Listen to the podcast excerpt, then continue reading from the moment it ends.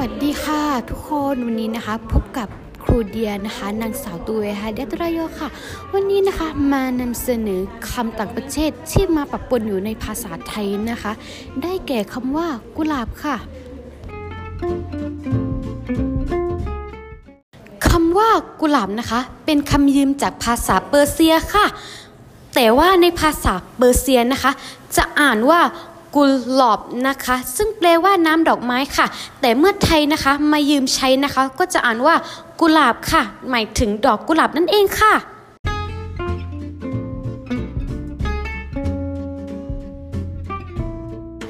ค่ะจบไปแล้วนะคะกับคำต่างประเทศในภาษาไทย ฝากติดตามชม EP หน้าในวันจันทร์เวลา